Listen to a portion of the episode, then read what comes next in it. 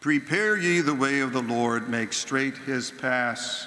In the name of the Father, and of the Son, and of the Holy Spirit. Amen.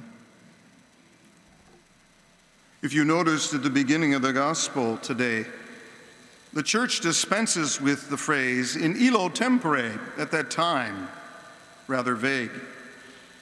We started with quinto decimo imperii Tiberii Caesaris in the 15th year of the reign of Tiberius Caesar.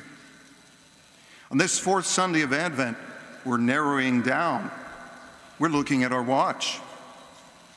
And today we hear St. John telling us once again how we are to prepare to receive God into our own presence. The time is drawing very near, so we must become ever more attentive and vigilant.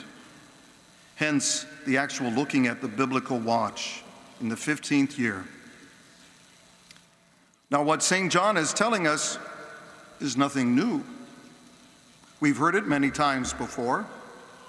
Even when St. John spoke these words, they were not new because he was just repeating the prophecy of Isaiah. God is coming to visit his people. What must we do? We must straighten out our lives, is what we must do. We must bring down the mountain of pride, fill up the valleys of doubt and disbelief, straighten out the crooked ways of lying and deceit, and smooth out the rough ways of our riotous living. If we continue just a little further in the prophecy of Isaiah, which we didn't hear, we read the following The grass is withered and the flower is fallen because the Spirit of the Lord hath blown upon it. Indeed, the people are grass. The grass is withered, and the flower is fallen, but the word of our Lord endures forever. The people are grass. The Spirit of God has blown upon the people, and they have all withered up and fallen. How strange. The Spirit of God, which is life, seems to bring the opposite to the people. Could this prophecy be like the one that we'll hear later on after Christmas from the prophet Simeon in the temple with Anna, made concerning Christ? This child is destined to be the fall and the ruin of many in Israel. Now, we have been told that we must do to prepare for God's coming. Our Holy Mother Church has given us this season of Advent to lead us into the Spirit and that activity. We must, through penance, tear down the mountains of pride and fill up the voids of vanity.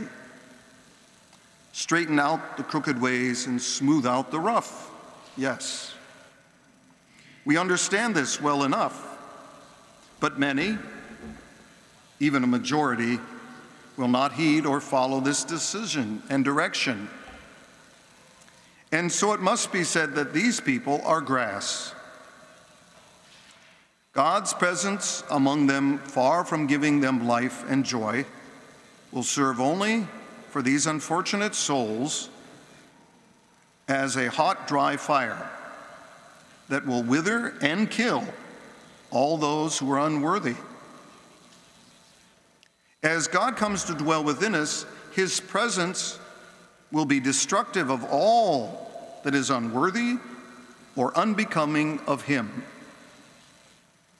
The more that we are attached to things of this world, or to our own passions or inclinations, the more painful will Christ's presence become to us? Because his presence will begin to wither and destroy all that is not fitting. It is not unusual to see or even experience ourselves the sadness that overcomes so many souls in the days leading up to the celebration of our Lord's birth.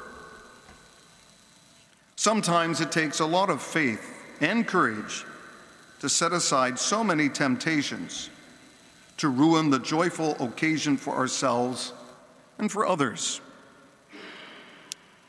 But especially the day after Christmas, we see the superficial joy of the season has already disappeared, disappeared from the hearts and the minds of the majority.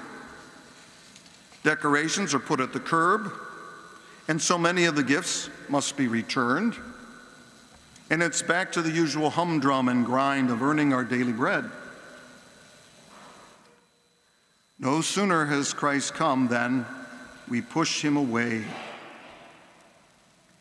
It seems to me that this can be explained in the scorching pain that God's presence has upon our guilty consciences and souls. Rather than allow God's fiery love to burn and purify our souls, we would rather chase him away. Many have experienced this before and even now seem to do everything they can not to allow it to happen again. Only they choose the foolish way. They would rather block God's presence and grace from their lives than remove that which is offensive to Him and would cause them much pain when His presence is made known to their souls. My dear friends, this presence of God cannot be avoided forever.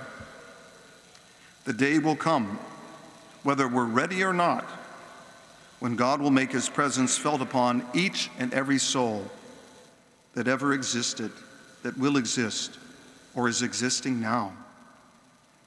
At the last coming of Christ, his presence will no longer have the same purifying potential as it did during our present lives. Because then God's presence will be an eternal burning pain that will never be quenched. It will cause us to suffer this eternal pain in hell. Now it is the time to open our consciences and to renew the grass that is grown there, and to welcome the scorching breath of God to purify us of all that is unworthy of Him. Now, as we spend our last few days in preparation to celebrate his birth, let's do all we can for our souls so that we will become, he will be welcomed in our souls. Let's not fear his presence or even the pain it may cause us in stinging our conscience, but rather let's welcome him and be truly grateful for this gift of his to us. And let us above all seek to keep him present in our hearts and minds and souls all year long. In the name of the Father, and of the Son, and of the Holy Spirit, amen.